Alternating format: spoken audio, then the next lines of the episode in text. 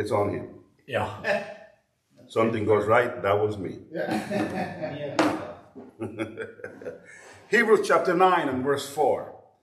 Now, we had a, a, a wonderful conversation back and forth about some of these issues. And, you know, if, if you are uh, uh, a minister of the gospel, these are the things you want to talk about constantly, um, because it is in, in, in iron, sharpening iron, where you find that that fine-tuned desire for God.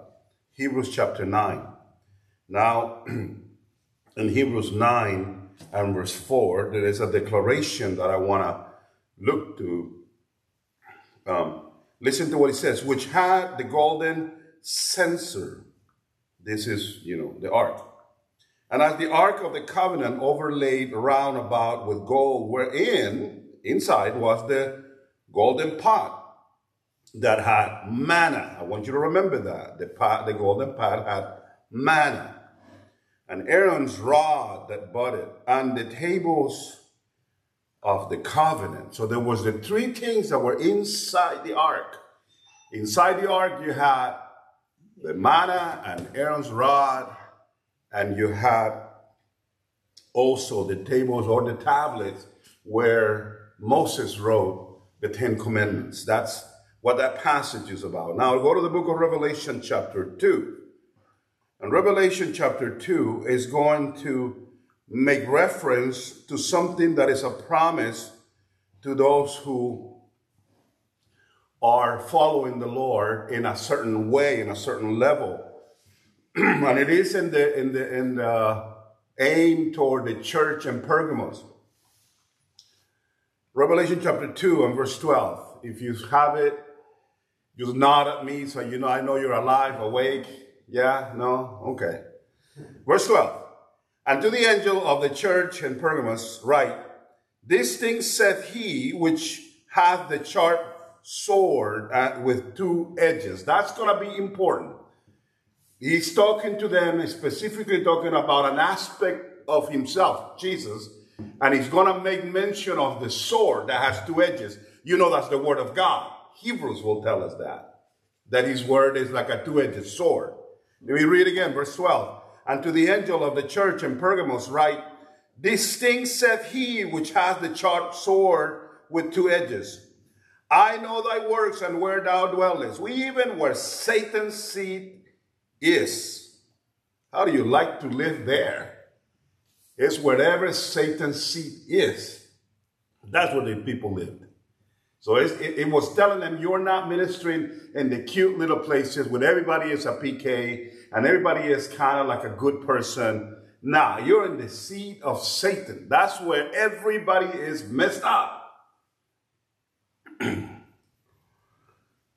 thou, but and thou holdest fast my name, so they were faithful, and hast not denied my faith, even in those days where Antipas was my faithful martyr, who was slain among you where Satan dwelleth. See that? Twice he tells us in the same verse, the same passages, Satan dwells there, and Satan killed one of you guys, and even then you deny. You, you have to like these guys. These guys are, I mean, they're the real deal. They're going to stand and die for Jesus. That's who they are. Verse fourteen. But I have a few things against thee. That's the word that I don't like. We were doing good.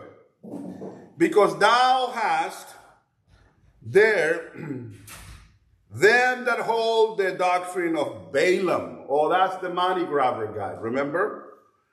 Who thought Balak to cast stumbling block before the children of Israel, to eat things sacrificed unto idols, and to commit fornication.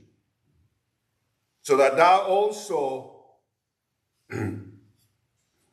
so hast thou also them that hold to the doctrine of the Nicolaites, which things I hate. So has repent, or else I will come unto thee quickly and will fight against them with the sword of my mouth. There it is. See that theme again? The word of God. Verse seventeen. He that hath ear, let him hear what the Spirit saith unto the churches. To him that overcometh will I give to eat of the hidden manna. I want you to remember that. To him that overcometh, or cometh, will I give to eat of the hidden manna, and will give him a white stone, and in the stone a new name written, which no man knoweth, saving he that receiveth it. Let's pray. Father, we thank you this morning, Father, for your word, Father.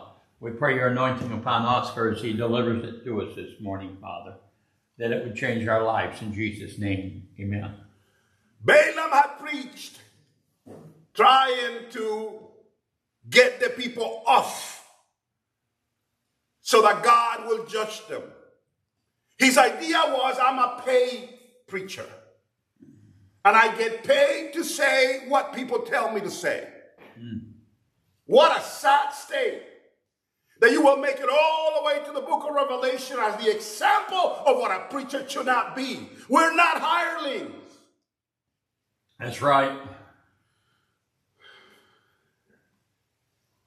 We serve a holy God. We are to be a mouthpiece to him. Amen. Balaam had sold his ministry to the highest bidder. He had an idea of how to walk, and God makes him an example. But he gives us an idea of what he's doing. He said he thought to eat things that were sacrificed to idols, to the people of God. And he also told him how to commit fornication, how to become immoral.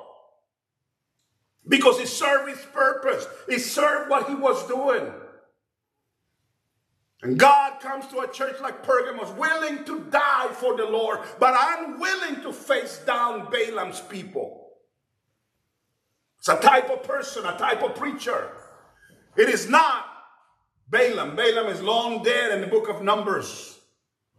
But God is saying in Revelation, in the latter days, people will rise up that look after themselves and create doctrines of devils to try to mess up the church because it's convenient to them financially. Yeah. Balaam's ministry is alive and well today. When he says that, that they were doing, you know, teaching them how to commit fornication, he was removing all of the moral laws of the scripture and saying, do it, do it, do it. And it worked. People got judged by God, and all kinds of mess happened to them. Thousands of them died. And even as they were dying, and the people of God that loved them were, were really looking at all the dead people. Even as that was happening, some of the leaders, one of the leaders brought in a woman from outside and went into his tent to commit fornication with her right in the middle of the pandemic. That was Balaam's work. We have a set of preachers today who are trying to remove the word of God and the law of God.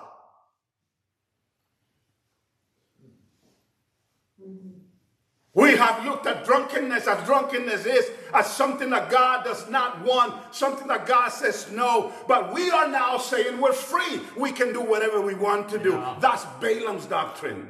Read the scriptures. Be not ye drunk with wine, but be ye filled of the Holy Spirit. That's what the Bible says. We run to and fro, creating all kinds of things. You know why? Because you want to make a cute little gospel that offends nobody. And that, no, I'm not saying be offensive for free. I'm saying the word is going to do it itself. But don't skip the hard passages. Go at it anyway. Balaam. And he's talking to a good church. Pergamum is willing to die. In fact, some of them had already died for the gospel. God says, I got a few things though. You got some people there that are from the doctrines of Balaam, and you don't face them down. You are just saying, okay, you know, we're just going with a big tent. He says, no, I have a problem with them. And he, he also says the Nicolaites, which were even worse, they were completely immoral. History says, not the Bible, but history, a tradition. Now, Nicholas was that one of those deacons, one of the seven deacons. He had a really beautiful wife. And he thought that since you had everything in common, like the money and the houses. Yeah, you can have in common the wives also. And he was giving his wife to all, anybody who wanted to sleep with her as a sign of Christianity. Don't look for that in the Bible. It's not there. Whatever it was, though, they were an immoral people, completely immoral. And they were part of the church in Pergamos. And God says you're in the seat of Satan. Because it is out there, but it is sitting in your church. And what he's saying is, I will come and fight them. Twice he said, with the sword of my mouth, the two-edged sword, it will cut at them. And if you're found with them, he will cut you also. And then he goes to give a beautiful illustration. There were two things he was going to give them. Those who overcome, I can only deal with one for a couple of minutes. He says, I will give him of the hidden manna. He who overcomes, he who fights these things, he who stands alone, he who runs the race, I will give him this of the hidden manna. That's why I read to you Hebrew. For there's a typology there. There's something in heaven much better. But the typology is this. There was a manna that you had to pick up every day in the days of Israel. Every day. You couldn't actually pick it up for five days. Some people tried. They were entrepreneurs. I'm going to keep some for tomorrow so I don't have to get up tomorrow. And so they got a bunch of them, and the next day had worms in it. Because it was an everyday deal. The Word of God, you have to pick it up every day. You have to yeah. be staying in the Word every day. You have to be reading and in the presence of God every day in order for you to keep on going. And yet the Scripture says here, I will give you not of that manna, but of the hidden manna. There's only one hidden manna in, that, in those passages. You grab the manna. And they put it inside the ark. And you're not going to find rotten manna in the ark. No. There was a miracle of preservation. For the manna will not rotten as long as it was inside that ark.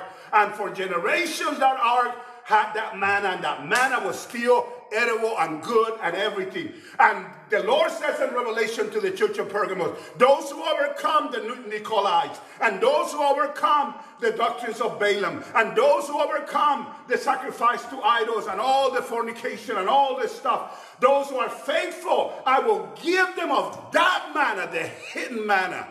Why is that important? It means it will keep you fresh in the middle of whatever struggle is happening.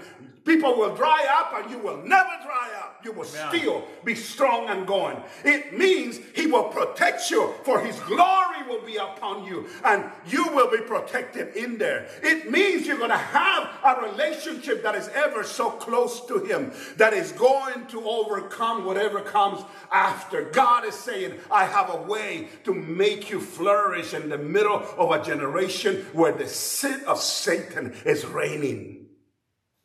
Meaning we have no excuse. We can say the church is breaking down. We can say that society is breaking down. We, we can say Washington is breaking down. We can say Hollywood is breaking down. And yet God says, I have a hidden manna to give it to you that will always be fresh and ready. It will always be strong. And I will give it to you if you overcome the Nicolaites and you overcome the fornications and you overcome all the other stuff that is coming. I have it for you. Become an overcoming. God bless you.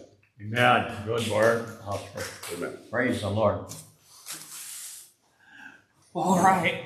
Got a few things on the list here this morning.